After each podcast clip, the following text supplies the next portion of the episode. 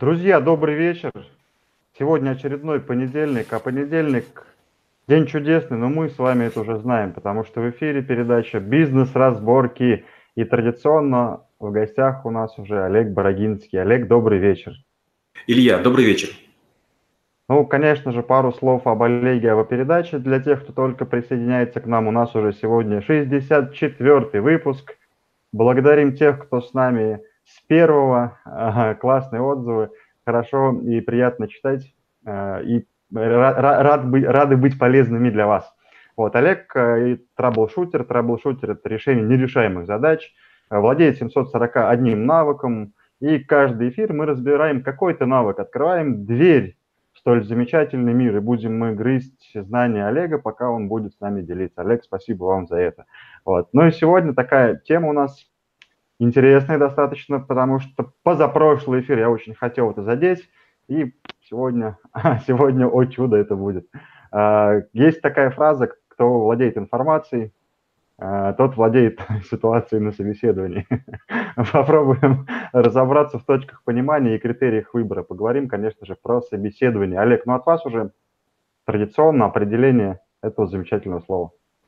С моей точки зрения, собеседование – это общение, при котором один человек о другом узнает некую информацию, которую поставил целью себе узнать. Угу. А можно ли тогда знакомство с девушкой или с мужчиной назвать собеседованием? А, вот в э, определении, которое кажется наверняка крайне простым, крайне примитивным, заложена некая, некая формула, некая фраза, как часто бывает в наших передачах. Есть фэншуй – если хочет узнать. То есть если такая задача поставлена человеком перед началом встречи, да, это вполне может быть собеседованием, да, даже встреча с девушкой или встреча с парнем, да. А, хорошо, такой момент тогда возник в голове. У меня просто вот это сейчас вопрос возник, а так я думал, собеседование это всегда э, ну, коммуникации работодателя соискателя. А какие вообще, где еще встречаются собеседования? Ну, так скажем так, как уже э, закоренелый или заикаренный момент. Вы не поверите, э, собеседования устные, письменные, э, личные, по скайпу, по зуму э, встречаются крайне часто. Например, даже сегодня было несколько таких у меня общений, при которых я понимал, что явно прощупывают некоторую информацию. То ли с целью собеседования часто бывает понять, а не буду, не буду ли там я против или другой человек слегка походить по грани закона, или сделать нечто, что выглядит ну, не совсем красивым, или даже, может быть, аморальным. То есть целью собеседования бывает эм, часто поиск исполнителя кратковременной или длительной роли. Угу. Тогда вопрос такой, вот, ну, если в школе траблшутеров, кстати, недавно было открытых дверей, кто, кто, кто не пришел, тот, тот зря.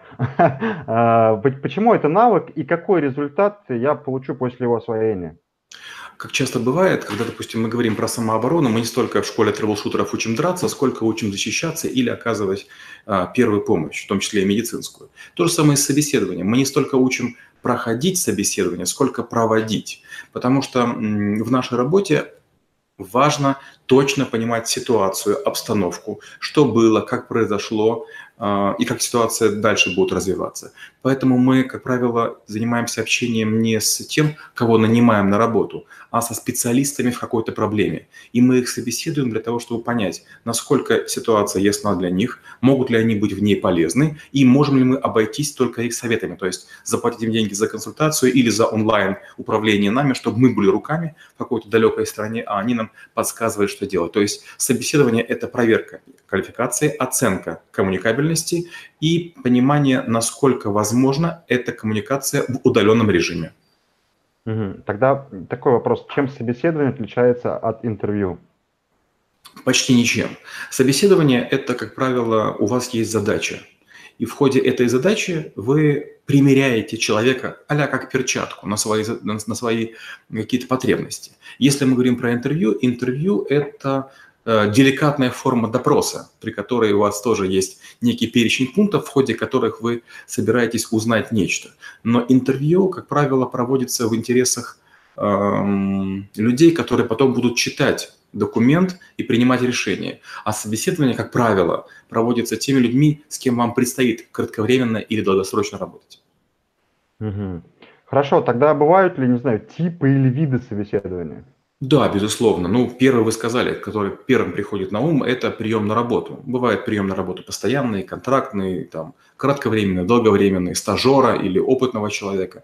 Есть собеседование, при котором, наоборот, на работу берут очень э, серьезных взрослых людей, э, экстремально взрослых. Это, как правило, советники, консильери, это люди, которые будут заседать в комитете аудиторов, в надзорном комитете – есть э, собеседование, когда люди притираются и думают, а могут ли они выступить партнеры в совместном бизнесе, или человека приглашают в какой-то коллегиальный орган.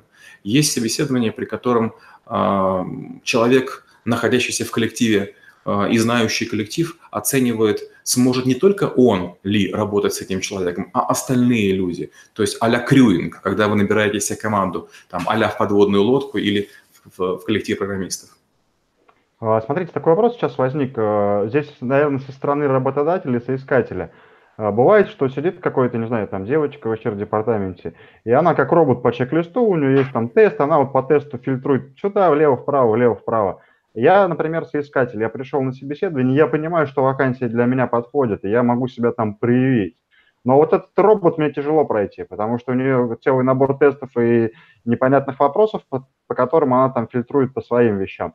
И с другой стороны, я, например, э, владелец компании, у меня сидит такая же девочка HR, и у меня, скажем так, некачественные сотрудники начинают поступать. Вроде по критериям все подходит, а потом начинаются неправильные вещи. Вот здесь со стороны соискателя есть ли инструменты, как пройти вот этих роботов, чтобы попасть на вакансию? Давайте я начну с анекдота. Значит, сидит такая девочка-робот с мастером цеха и собеседует рабочего. Сначала все вопросы задал начальник цеха, ну и очевидно, что ему нравится рабочий, и он говорит, ну что ж, будем оформлять. А девочка HR начинает говорить, подождите, подождите, у меня есть куча вопросов, как вы говорите, чек-лист. В эту секунду начальник цеха берет лист бумаги, на нем рисует нечто и говорит, что это? Девушка смотрит, краснеет и говорит, ну зачем вы так? Ну, это же неприлично. А тот говорит, знаете что, дорогуша, это наша деталь из каталога под номером 1814, а не то, что вы подумали. А молодого человека оформляйте на работу. К чему я это рассказываю? Потому что это действительно бывают такие люди, которые по чек-листу отрабатывают, их называют скорингами, верификаторами, ну, масса-масса вариаций. Ну, во-первых, если человек, который идет на работу, не, не, не поинтересовался, с кем он будет вести беседу, такое возможно. Вы можете прийти, с вами будут разговаривать просто девочка, или ваш будущий начальник, или коллектив ваших будущих начальников. Это три большие разницы. Если вы не поинтересовались, а пошли на обум, это то же самое, что ходить по тонкому льду. Вы провалились, потому что не измерили толщину или одели на себя чересчур тяжелый рюкзак. А с другой стороны, если все-таки у вас встретился такой человек, чек-лист, и, конечно, не надо беситься, не надо сердиться, вы все равно имеете дело с личностью. Уж если вы попали как кур в в ту ситуацию, значит, спокойно, методично отвечаете, будьте улыбчивы, старайтесь понравиться, потому что уж так случилось, что данная, данная персона является вашей преградой. Конечно, можно там ерепениться и сказать, что уберите, замените, но вы только вызовете злость, раздражение, покажете свою некоммуникабельность. И наоборот, можно проявить мудрость, спокойно, тактично, деликатно обаять девочку и пойти по дальнейшим ступеням, но уже умудренным опытом, что в дальнейшем нас спрашивать, а с кем же у меня будет беседа. А, два вопроса, какой же задать. А, хорошо, закончим этот. Со стороны работодателя, когда сидит такой чек-лист, э, как понять, выявить, эффективный сотрудник или нет, который подбирает мне персонал в компании?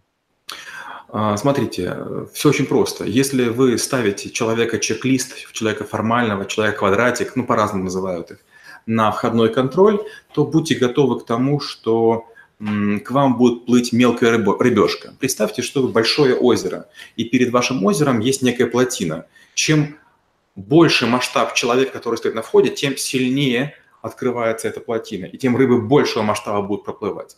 То есть посадив какого-то маленького стажера незначительного человека, неважного специалиста, вы слегка приоткрываете плотинку, и будет какая-то маленькая такая плотвичка заходить. Ну и будет у вас полное, полное озеро не, непромышленной рыбы. И другой вариант, если вы широко откроете, посадите сильных, мощных специалистов, скажем, раз в неделю в высоком темпе, 20 минут или 30 минут на человека, там, в каком-то конвее проходить, значит, у вас будет полное озеро там, пол полновесных щук и мощных самов. Угу. А вот э, в предыдущем вопросе была классная, классная тема задета, что ну, подготовка, да, как таковая, как собеседование, не прощупывали почву. Есть ли какой-то, ну, классное слово, ладно, пусть будет чек-лист, подготовки к, к собеседованию со стороны соискателя, да, ну, понятно, что там надо промониторить, информацию собрать. Вот какие важные критерии или важные пункты при подготовке?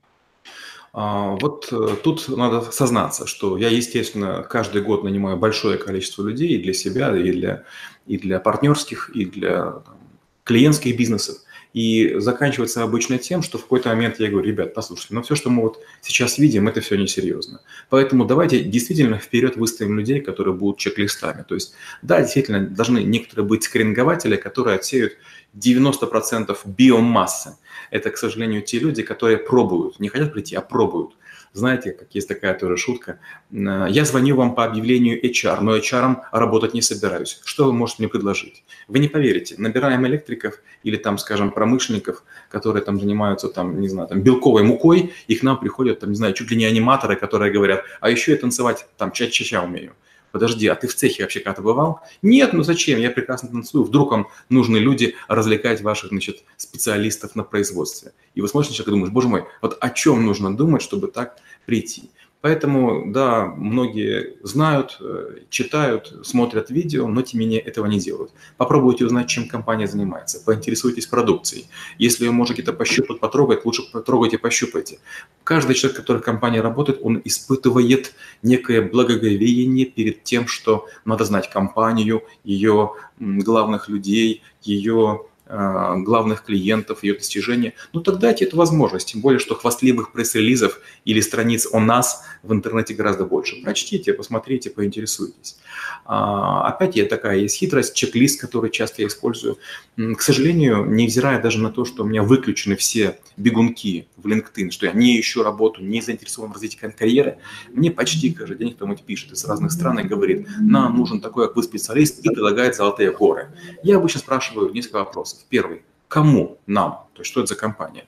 А какой контракт, какая работа, какая длительность и сколько денег. И почти все там мне отвечают, ну, вы знаете, клиента мы не можем разглашать, сколько денег вы с ним договоритесь. И я говорю, послушайте, если вы не знаете ответа на эти 3-4 вопроса, беседа прекращена.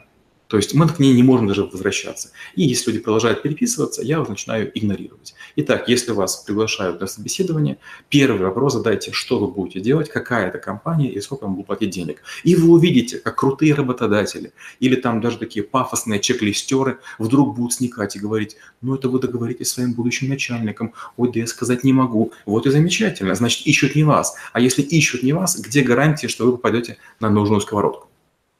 Угу. Классно. Ну вот сейчас, да, такая тоже вспомнил информацию, по-моему, в метро московское уже вот этот э, отбор биомассы проводит э, искусственный интеллект, насколько я знаю, что уже лю- люди это не делают. Вы вот такой, э, скажем так, ну, акула в мире искусственного интеллекта и, и огромный объем информации. Возможно ли, что в будущем вот такие девочки, квадратики или чек-листы исчезнут и будет, в принципе, все делать искусственный интеллект, такое просеивание?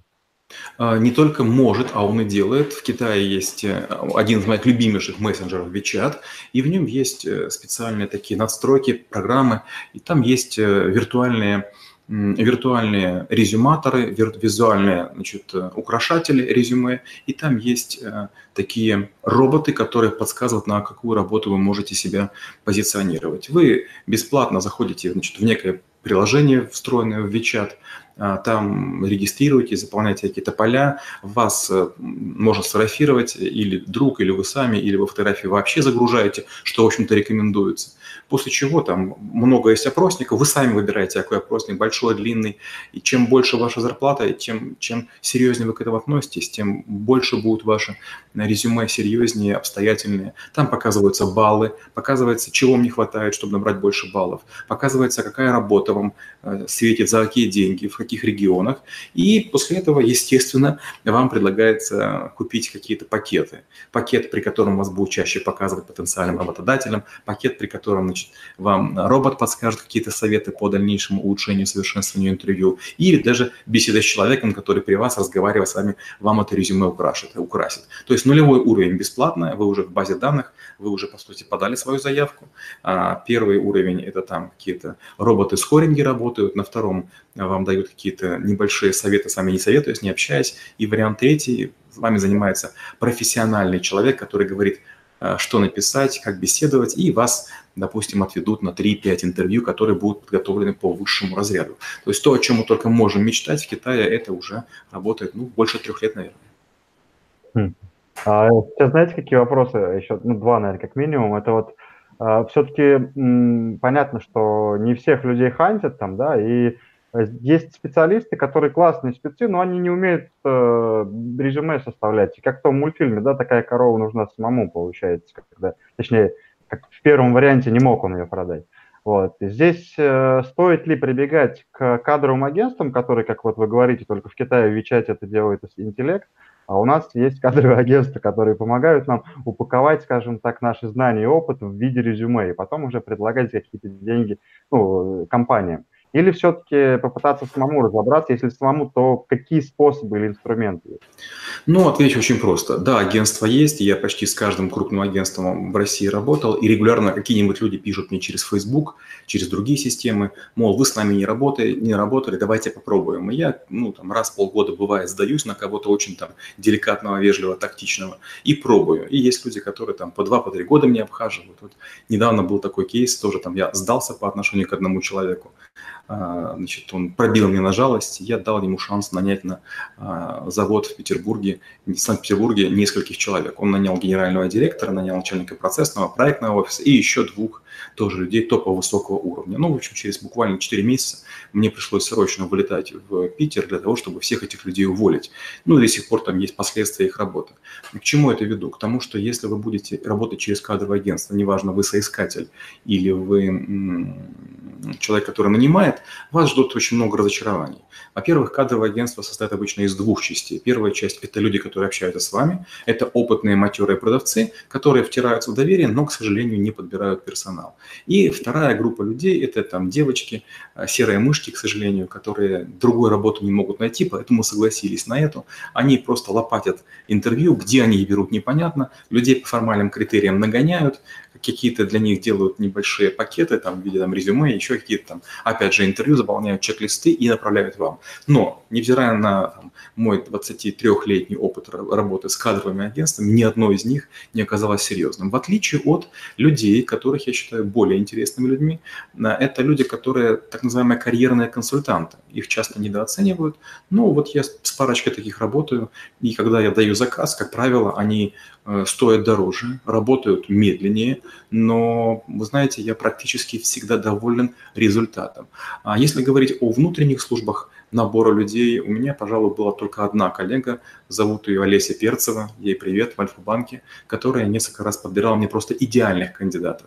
Знаете, это были всегда кандидаты из серии там на одну позицию один человек, но они подходили идеально. Да, бывали случаи, что я потом с ними расставался, но точно не, не по вине HR, скорее потому, что у этих людей было там неадекватное профессиональное поведение или там запросы, которые нам не соответствовали. Но в целом я бы сказал, что лучше найти конкретных людей, с которыми вы будете работать, чем надеяться на кадровое агентство. Если мы говорим про западное агентство или наши, западные чуть лучше. Но все равно это, знаете, просто попытка, а, знаете, есть такая детская игра, там, допустим, треугольничек, крестик и квадратик. И надо засунуть каждую, значит, каждую дырочку в соответствующую фигурку. Вот кадровое агентство, они пытаются в каждую дырочку засунуть каждую фигурку, но получается не очень. А если посмотреть на эту ситуацию со стороны э, сотрудника, я, например, сотрудник, э, понимаю, что я хороший специалист, э, но по каким-то причинам в моей компании у меня роста нету, и я не могу объяснить, что, ребят, поднимите зарплату, или я сейчас буду искать работу. Но я не умею составлять резюме, я не могу себя продать. Вот здесь какой лучший инструмент вы посоветуете таким ребятам? Ну, во-первых, я бы таких людей назвал бы безнадежными. Знаете, этой серии сидит э, Чебурашка, и мне, да, Чебурашка сидит на скамейке в парке и кряхтит. Подходит к нему Крапила Гена и говорит, Чеба, что такое? Тут говорит, на гвоздь сел, так встань. Да я уже привык. Если человек не разбирается в резюме, если он не может а, получить повышение своей компании, ну, я бы сказал, такого человека назвал бы бездарем. Я специально говорю резко, чтобы проснулись те люди, которые себя такими ощущают. А можно сколько угодно меня ненавидеть э, после этих слов, но ваша жизнь не изменится. Пока вы не начитаетесь, что такое резюме, как проходить собеседование, как их составлять. Это ваша жизнь. Э, вам нужна этикетка, вы товар. И если вы не сможете правильно обернуться, значит, вас не будут уважать. Специалист, который не умеет продать себя и свои знания, не может называться специалистом. Это винтик в чужой машине. Это щепка, случайно текущая по реке времени, но точно не профессионал. И мне таких совершенно не жалко. Не потому, что я считаю, как бы, что у них нет э, способов э, себя продвинуть, а потому что они теряют время. Не так-то много времени требуется. Посмотрите наш подкаст, гляньте другие э, обучающие ролики, прочитайте десятки статей, как резюме заполнять, как просить повышения, как искать работу мечты. Но не поленитесь. Проще всего, знаете, а, а, вот жить по, по-моему, есть такая фраза а, у Билла Гейтса, между попой и долларом, между попой и диваном доллар не пролетит. Да, надо, мне кажется, надо еще порезче, потому что много встречаешь, вот как из Чебурашки, это прям классный пример в тему. Тогда такой вопрос, есть же наверняка навык, я вот еще сейчас пытаюсь вспомнить судорожно, не могу, у меня память не как у вас, к сожалению или к счастью, не знаю. Резюме есть навык такой? Конечно, есть, и будем проходить с вами, конечно, обязательно, да, а, есть. Все, тогда, значит, этот вопрос отпадает. А, в резюме проговорим. Вот какие навыки, я забыл вначале спросить вопрос, входят или являются фундаментом навыка собеседования? В первую очередь, наверное, логика, потому что логика позволяет выстраивать мысли и не пропускать какие-то элементы. Потому что, например, если в вашем э, том же самом резюме будет написано, что сначала вы были инженером клининговом, клининговой компании, потом дизайнером стиральных машинок, а потом, например, претендуете на роль астронавта, ну, будет странно. Клининг, дизайн, стиральные машинки и космос – ничего общего.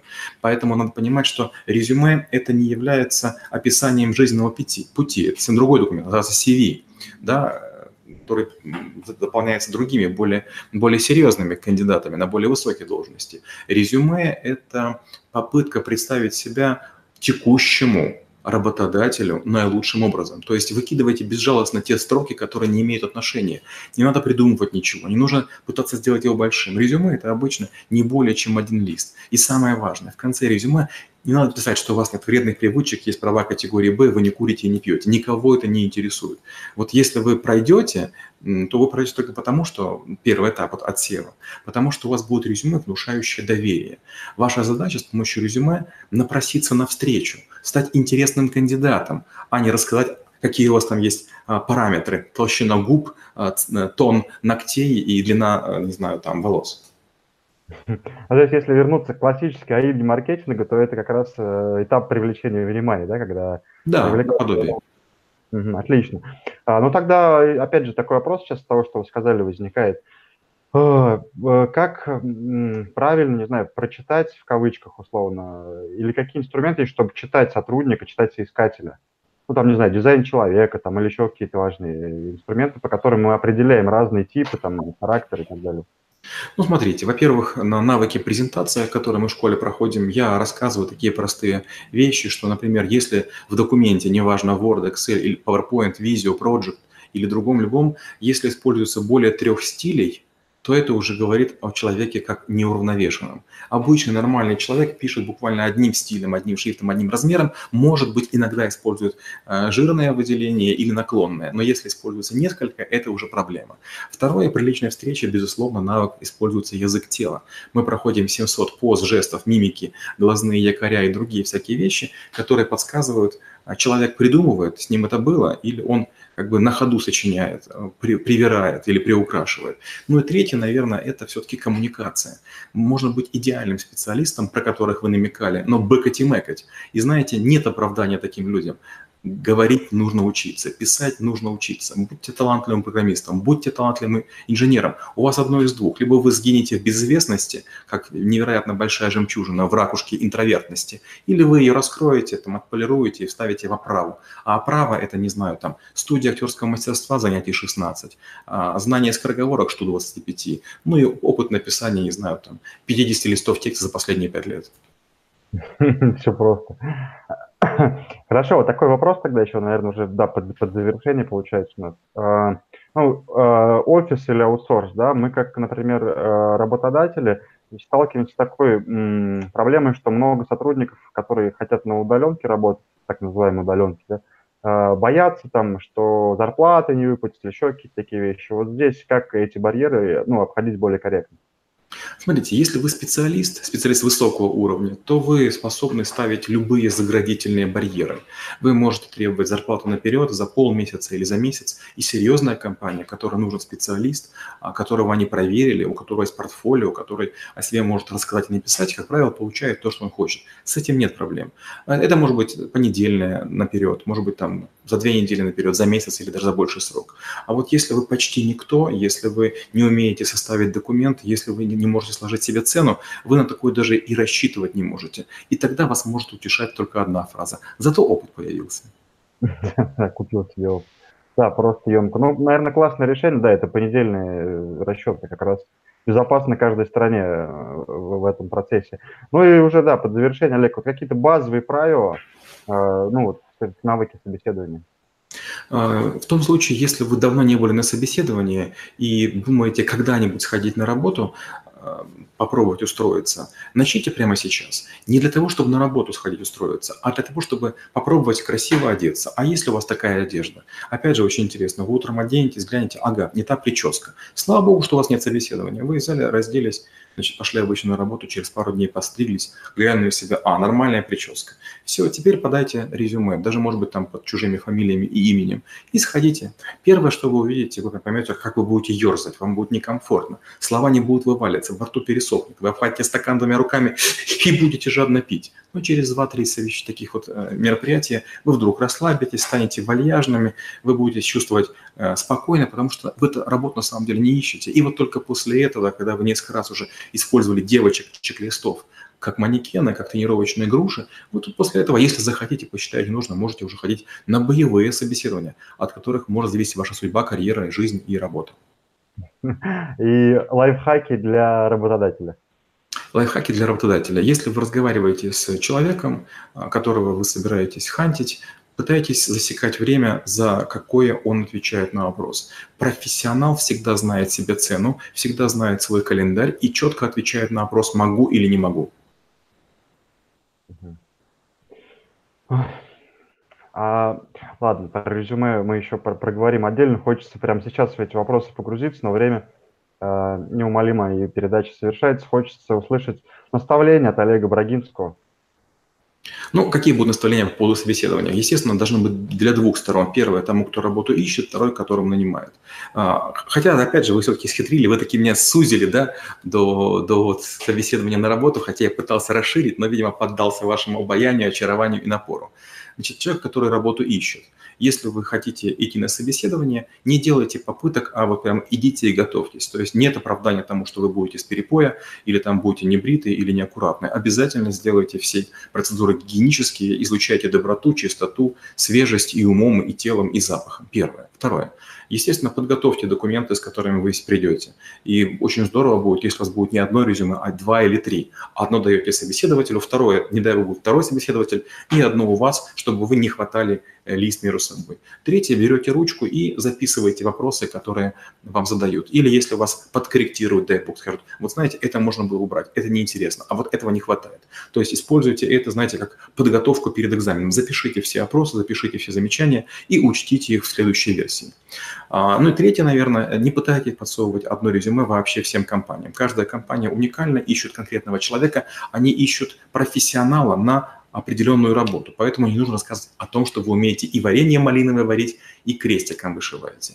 На, для компаний, которые раб, ищут работников. Первое – это тщательно пишите, подробно, очень детально, кого вы ищете. В job description не нужно таких фраз писать. Мы ищем коммуникабельного, ответственного, прорывного человека. Не надо. Напишите, должен работать с фотошопом, версия не ниже, чем с Word и почтовой системой Outlook.